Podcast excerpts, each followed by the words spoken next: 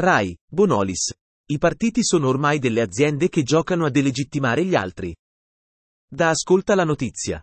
Paolo Bonolis ha liquidato la polemica sulle nomine in Rai come le solite schermaglie, che ci sono ogni volta che c'è un cambio politico. In un'intervista al Corriere della Sera, il conduttore ha aggiunto, i partiti sono ormai delle aziende che giocano a delegittimare gli altri, un gioco un po' noioso. A Bonolis chiesero anche di fare il sindaco di Roma, ha raccontato.